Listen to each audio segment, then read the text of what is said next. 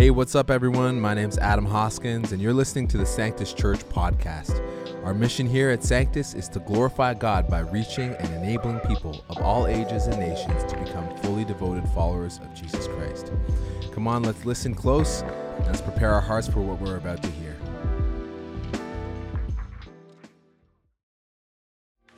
Momentum is about movement. It's taking a step into godly purpose, investing ourselves into the kingdom, taking the momentary to eternity. It's something to be gained. It's a turning motion to shift, but always shifting forward. It's transforming. Our stories unfolding into a new yet familiar adventure. It's like holding a memento while recognizing the hand of the artist in all the new things in unlikely places. Saying what God's done before will happen again, but it won't look like what we're used to. It's a surprising plan only God could create. It feels like revival. It feels like anticipation. And it looks like His invitation. And we accept. So let us hang on with holy expectation and know that God is calling us to greater things. We just have to say yes.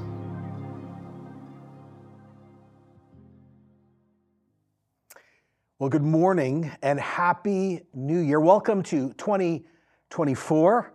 Hope that your new year celebration were amazing or a little boring, or maybe you went to bed early. No matter how you celebrated it, welcome to this new year. Now, as we dive into 2024, we're just going to pause for a moment. And this is going to be sort of an eclectic moment where three things are all going to come together. This uh, sermon is a vision sermon. This sermon is how do we think about the new year? And also, this conversation is connected to our Acts series. It's all combined together. So, we're going to start in Acts, and then we're going to get actually to 2024, and then how we're going to do well as a church in 2024. I want to start by doing this. I want to remind all of us, all the way back at the beginning of our Acts series, Jesus had just been risen from the dead. He's overcome all the enemies that separate us from the Father, and that's death, of course, and the demonic and Satan and, and, and sin. And now he turned 2,000 years ago to people just like us, broken, yet saved people. And he declared to them, and of course has declared to us too, that now we get to walk in the same power that he had for three plus years. And sort of the last grand statement of Jesus that sort of set the stage for our whole year and set the stage for the book of Acts is Acts 1 8. Jesus said this, uh, but you will receive power when the Holy Spirit enlightens upon you, and you'll be my witnesses in Jerusalem, Judea, Samaria, and the ends of the earth. So, if you were with us, you know this. The Holy Spirit was poured out, and then the gospel spread in Jerusalem, starting on Acts chapter 2 and Peter's message, and then it spread to Judea. And then there was this horrific moment where Stephen, who was a deacon, was murdered uh, actually for just declaring Jesus being who he was.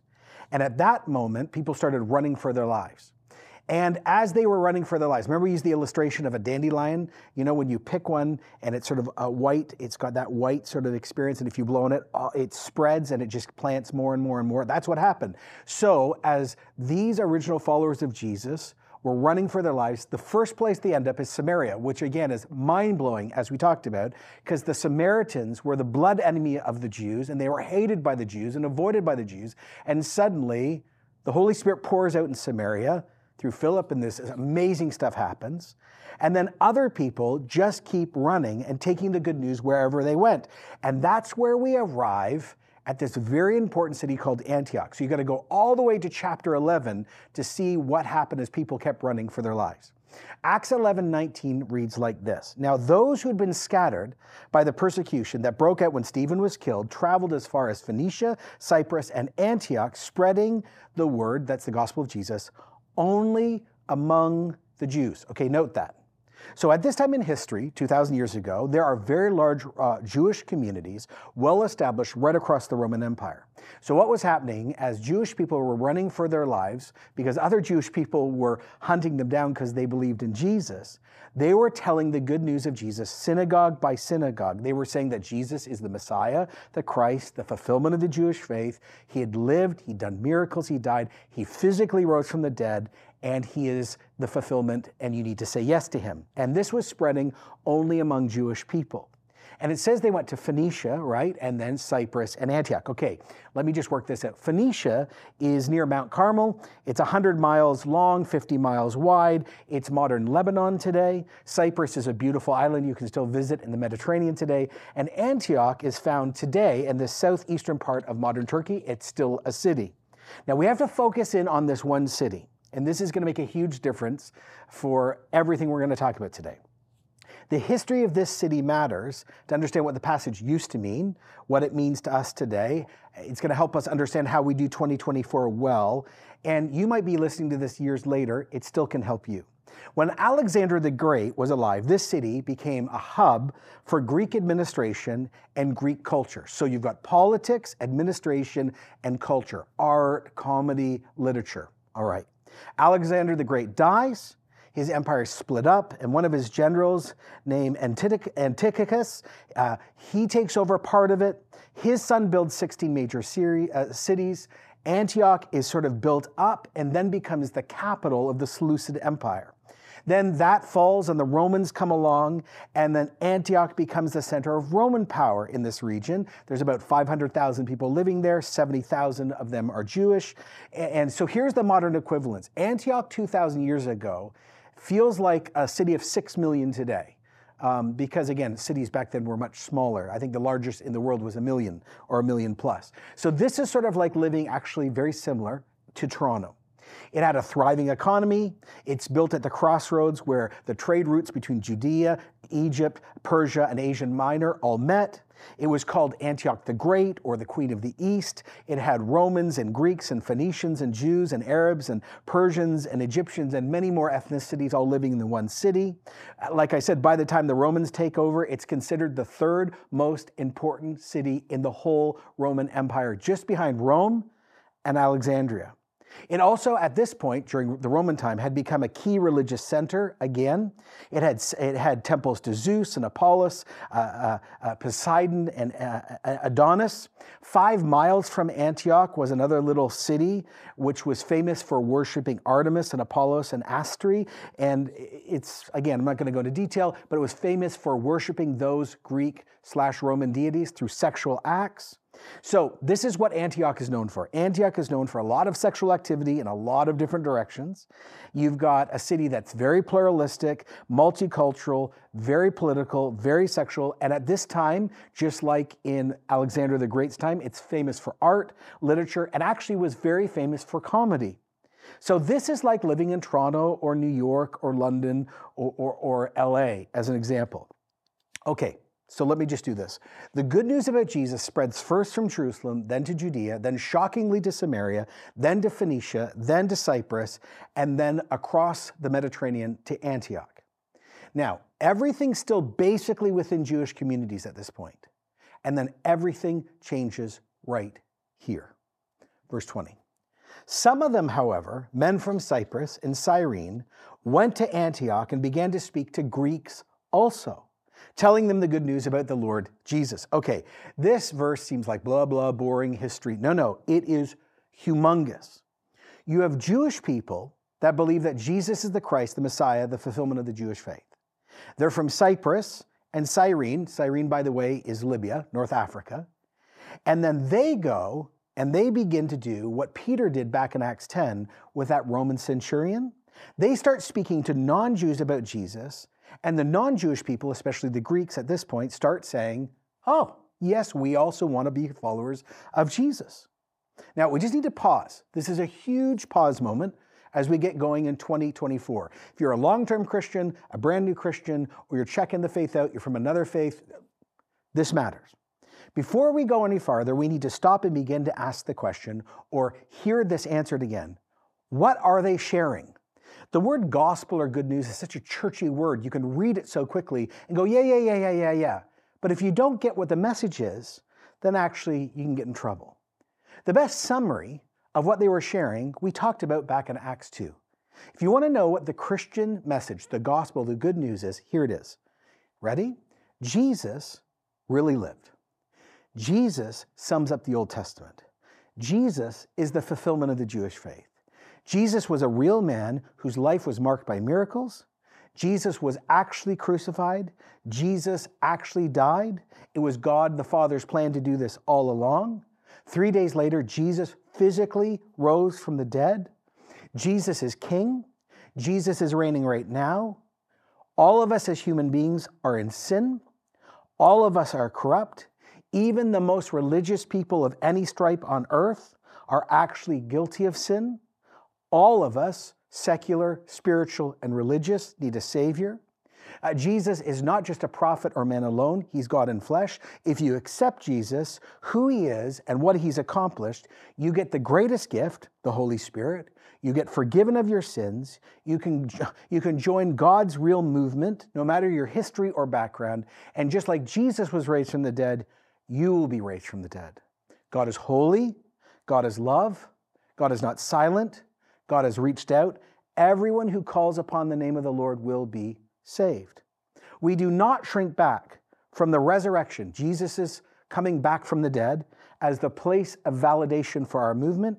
We believe in exclusive claims of truth. Yes, we live in a postmodern, pluralistic age that teaches us truth is subjective, or many people believe truth can only be found maybe in science but nothing else, or truth is only discovered through experience and it's truth only for a time. But the Christian gospel says no, will not skirt around the issue of sin or spiritual corruption. Peter's message is that we all know something's wrong with us as humans, but the feeling of something being off is not enough. We're guilty. We have to repent. We as Christians are pessimistic about human nature, but we are excited, blown away, hopeful, and joyful because of the love of grace of God, who by the Holy Spirit can transform us from the inside out because of Jesus. He can make the most hostile, barren, desert like conditions bloom. That is what Peter preached, and that's what these men were sharing in Antioch. That is the gospel of Jesus Christ. Miracles is not the gospel of Jesus Christ. Uh, justice is not the gospel. Their outworkings are evidence, but they are not the gospel. This is the gospel the life, death, and resurrection of Jesus for the forgiveness of sins. Okay, let me read this again. Verse 20. Some of them, however, men from Cyprus and Cyrene, went to Antioch and began to speak to Greeks also. This is really powerful. We don't know who they are, they're unnamed people. We don't even know if they were leaders. And they, this is brilliant, they establish one of the most significant churches in history, which, by the way, is still running today. Okay, keep that in your head as we get near the end. Well, it says in verse 21 the Lord's hand was with them. A great number of people believed and turned to the Lord. Okay, again, you could read this verse so quickly and miss the power of it. The Lord's hand is a very significant Old Testament phrase, and it was only used for God Himself. So, in the time of Moses, in the time of Joshua, in the time of Elisha, in the time of Ezra, it was used for God working in powerful ways. But now, this phrase is being used for Jesus. This is pointing us again to see that Jesus is equal with the Father, and this is a declaration Jesus is Lord. Why does that matter? Well, in Antioch, Caesar is Lord politically and religiously, and Apollo and Artemis were religiously Lord.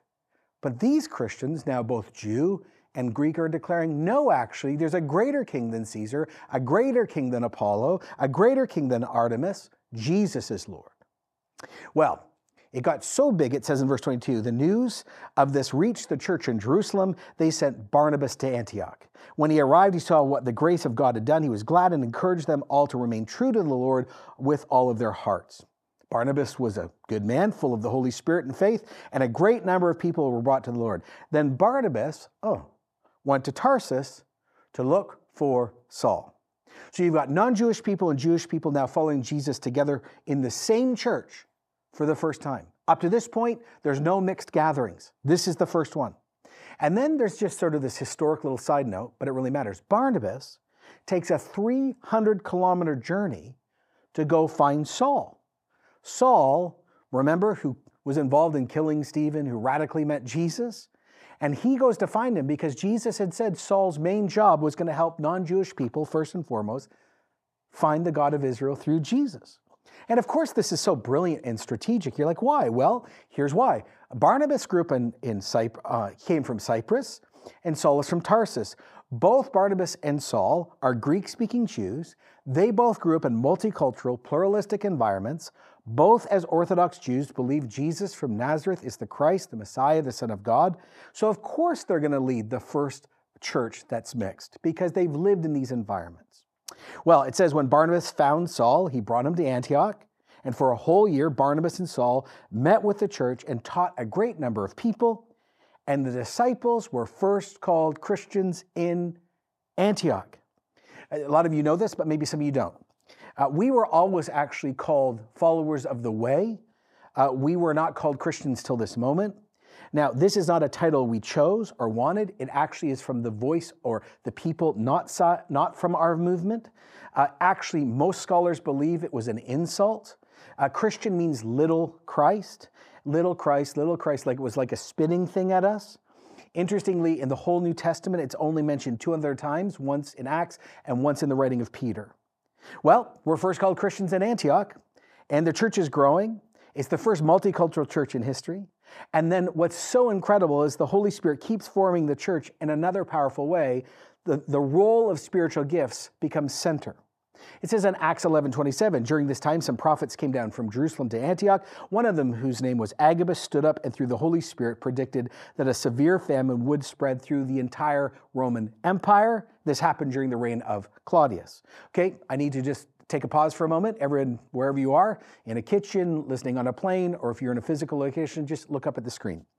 We talk here all the time about spiritual gifts. We're going to talk about it in a minute near the end of this message.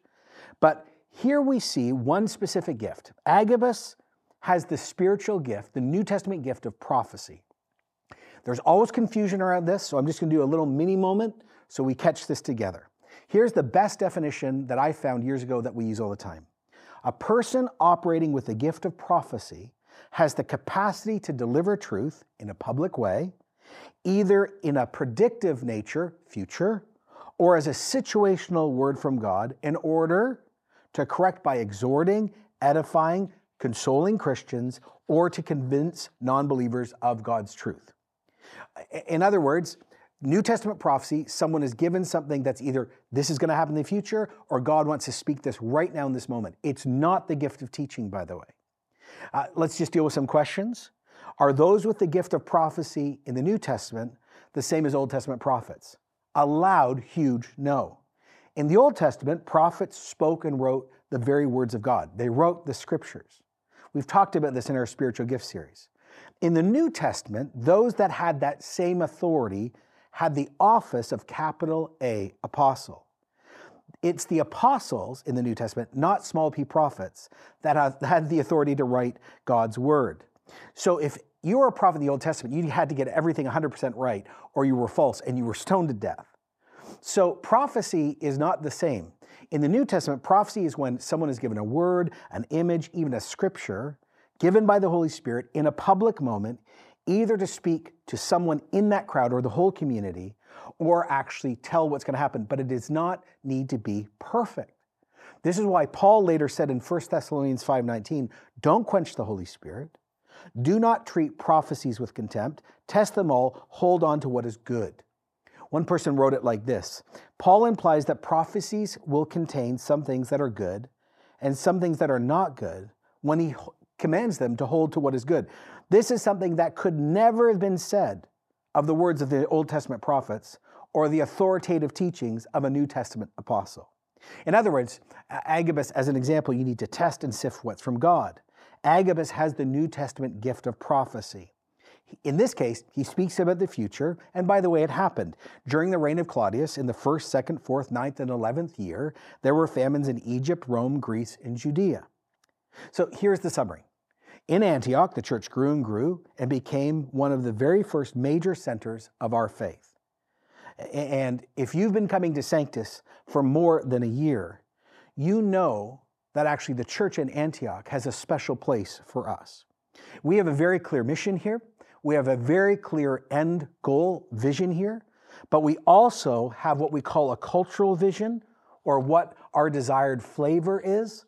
And it's actually based on the church in Antioch. This is what we want to feel like, look like, we want to be on the ground and continue to fight for. So it says in Acts 13:1, in the church at Antioch there were now prophets and teachers. Hmm. Barnabas and Simon called Niger and Lucius of Cyrene and Manaen, who had been brought up with Herod the Tetrarch and Saul.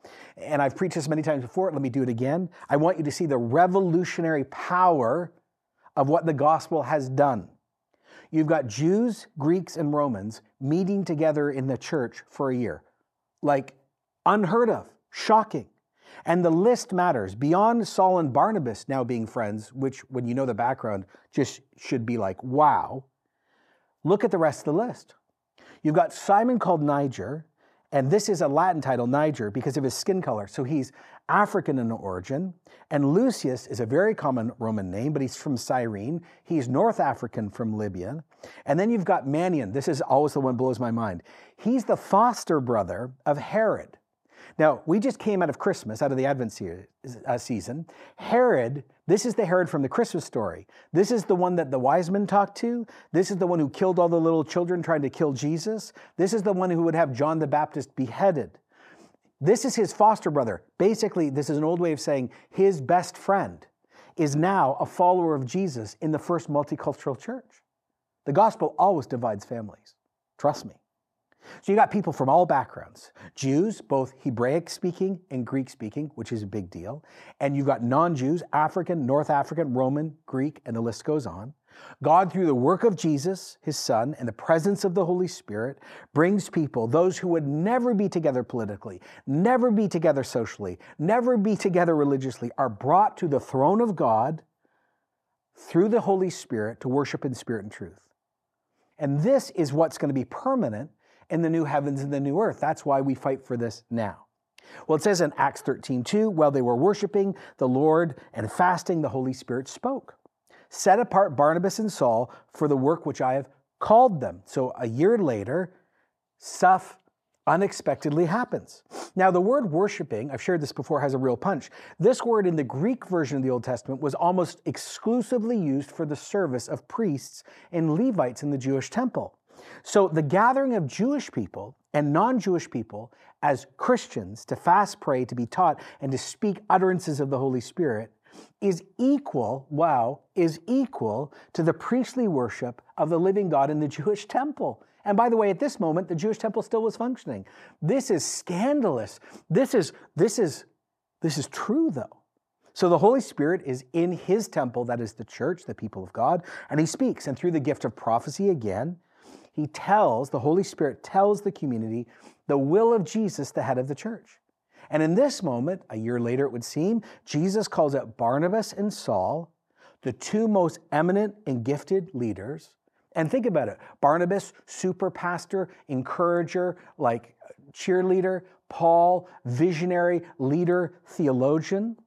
You've got your two best thinkers, your two best preachers, your two most anointed. And during this amazing, oh my goodness, we want to all live here moment, the Holy Spirit says, you both need to leave. Now, notice when the prompting happens during the time of, pra- uh, of, uh, of prayer and fasting. So, I'm just going to repeat this again and again and again. Spiritual gifts are the only ongoing guaranteed place of power to serve from because the Holy Spirit's with you. And spiritual practices become the ongoing place where we are transformed, where we're changed. They clear the ground. They provide the space so we hear, get permission, and keep in step with the Spirit. As Jesus, listen in, as Jesus was led exclusively by the Spirit to use spiritual gifts to minister and spiritual disciplines to listen, so local churches are called to be in the same place and the same posture as Jesus. This is what makes Sanctus a lot different from many other churches in the area, because this is not their starting point, but this is our starting point. In other words, let me put it like this as we start 2024. Antioch, Antioch is our archetype, our flavor, our desired cultural vision. Strong teaching, a place of influence for the kingdom in our own region and beyond. Spiritual disciplines, mutual submission, strong leadership, growing in cultural diversity, all the spiritual gifts at the center of serving, sensitivity to the Spirit's leading, prompting that leads to good planning, the staying and going of leaders as the Holy Spirit commands and moves. This is the church that we want to be. This is the church God is calling us to be. This is our God given flavor, rooted in God the Father's calling, rooted in the work of Jesus, and rooted in the power of the Spirit. Okay, let me pause and let me walk through this a little bit. Number one, a few critical takeaways as we get ready to really live into 2024. And wow, it seems like it could be a really wild year. But no matter, Jesus is Lord. So, number one, very important for someone or a group of people listening today. Did you catch it? God used unnamed people to do some of his greatest work. We have no clue who the people were that came from Cyrene and Cyprus. I mean, maybe it was that one guy from Cyrene, but we don't know. To establish this church. God uses unnamed people to do his greatest work all the time. You do not need a profound Christian platform. You do not need to be the most spiritually gifted person or naturally or acquired gifted person in the room. You do not need to be a known person to do the will of God. Remember, God, this is so important, God in the end will honor and reward faithfulness over fame every single time. The vast majority are like, I'm not a Christian known person, doesn't matter. Just be faithful. Continue to do the work of God and let Him establish what He wants. Again, one day we're going to be in the new heavens and new earth. We're going to meet these people. We'll find out who they are. But they established one of the key centers of Christianity that still 2,000 years later is still having global impact. It's still functioning today. So, one thing you might want to do as you start 2024 is simply say, if you're a Christian, as a Christian, no matter how much influence or platform or knowingness I have, I'm just going to be faithful. Lord, hear my prayer. That's an amazing, honest, good way to start 2024. Here's another thing, as things always are more complicated and, and you know, difficult. I just want to remind all of us, if, if Christians could thrive in Antioch, then we're going to be just fine in Toronto. I mean, think about it. God moved and, and planted the first multicultural church in a city very similar to us pluralistic, multicultural, sexually diverse in multiple directions. Every religion on earth is there, multiple nations are there, and it just thrived because God had ordained it. So I want to remind you as we start 2024, we live in the most multicultural city on earth. God has placed us here among many other churches. We have a profound opportunity. Yes, it's post Christian. Yes, it's repaganizing. Yes, there's difficulty with pluralism and multicultural fragmentation and global. I know. But don't forget, God has placed us in this time, in this moment, to do His work. And if they thrived in Antioch, we can thrive here. Do not fear, the Lord is with us. Last thing, and we're going to slow down and just do this. If we're going to continue to become the church God has called us to be, we always need to stop and just evaluate where we all are personally. Because if we actually don't take a personal evaluation, then we can't assess the health of our church to move forward. Because remember, how I live my life privately and publicly affects the holiness of this church, affects the presence of the Spirit in this church, his quenching or his welcome. It all matters. And so here, every year, once or twice a year, we take a moment and pause.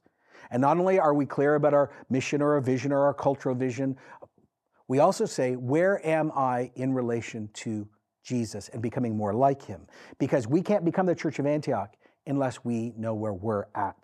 So, years and years ago in our church, we chose simple, five simple phrases that are based on the guaranteed places of encounter that we talk about all the time to evaluate where we are. And lots of you know this, and some of you don't. We talk about celebrating big and connecting small and walking with Jesus and sharing the work and engaging in mission. And interestingly, everything I'm about to say in the next few minutes is found all in Acts 11 and Acts 13.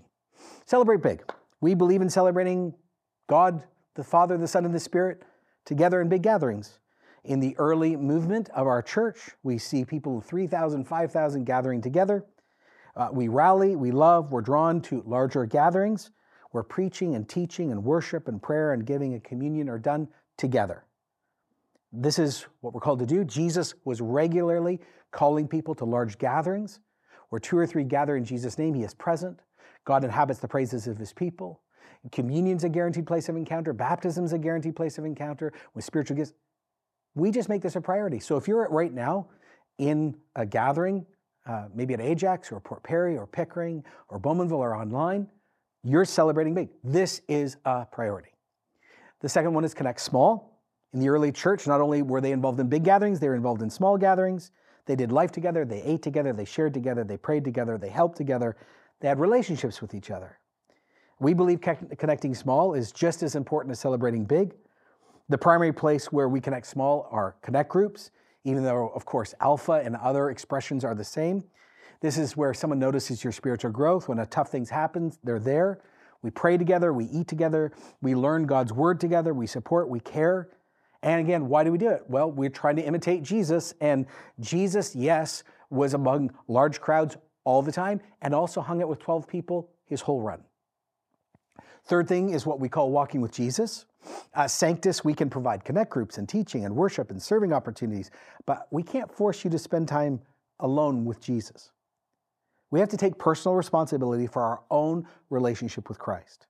That's why we talk about spiritual disciplines like scripture reading or prayer or biblical meditation or solitude, guaranteed places of encounter between you and Jesus. The ongoing rhythm between you and Jesus is so key. When you regularly walk with Jesus, it's not always fire from heaven, right?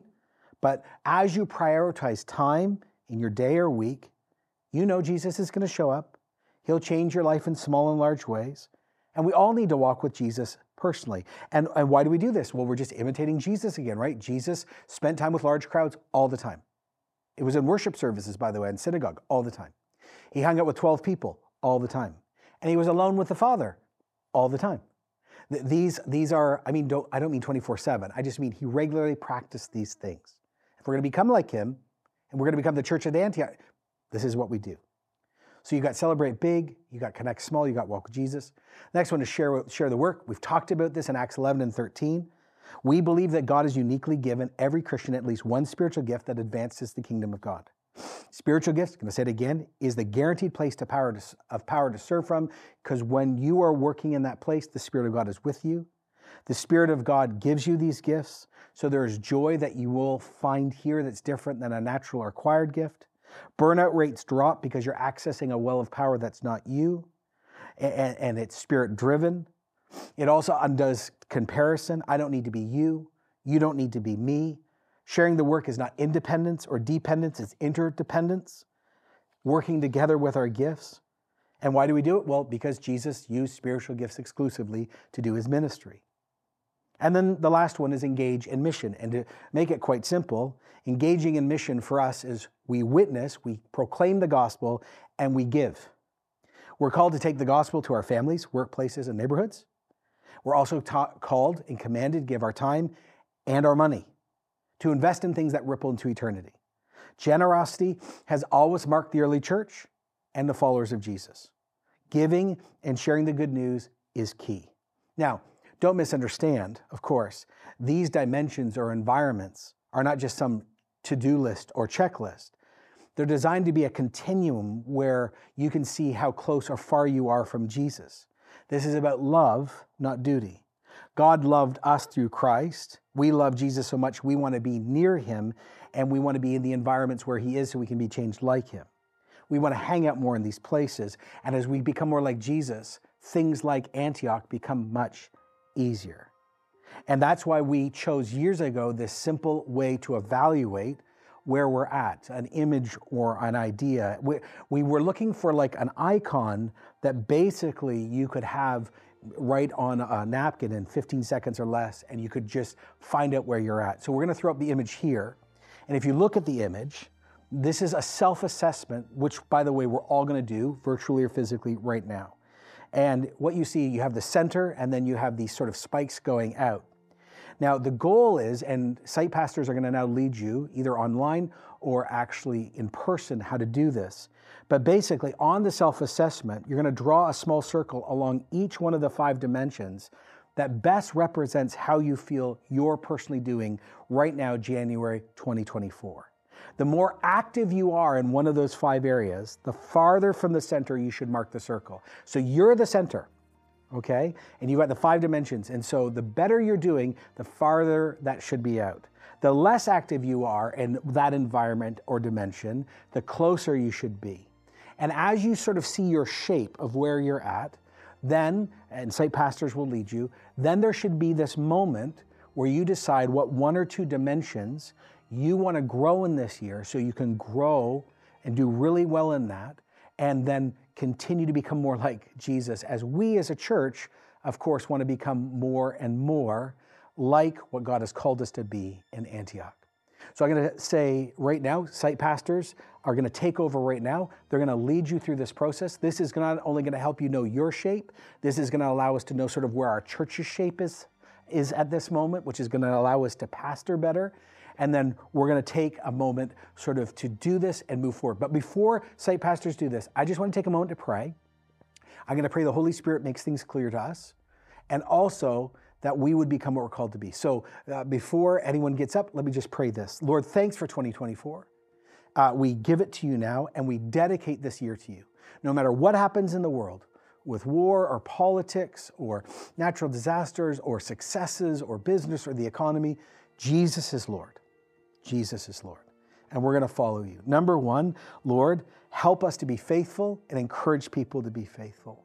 Just help us to truly be established and do what we're called to be. Number two, help us not to give into fear. Help us to truly become and continue to become like that church in Antioch in all of its forms. And number three, would you now lead us so you, Holy Spirit, speak to us. You tell us where we are in these dimensions, and you speak to us and tell us where we should grow. We pray this in Jesus' name, hoping we'll be more like Jesus in 2024, personally as in a church.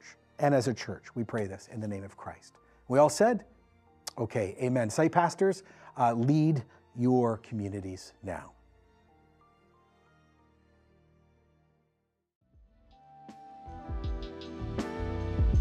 Thank you so much for listening to the Sanctus Church podcast. If you would like to learn more about us, please visit our website at sanctuschurch.com. There you'll find ways to support our ministry and God's vision for this church. Last but not least, if you like what you're hearing, be sure to hit that follow button to be notified when other episodes releases. I hope you were encouraged by what you heard today. God bless and have a great week.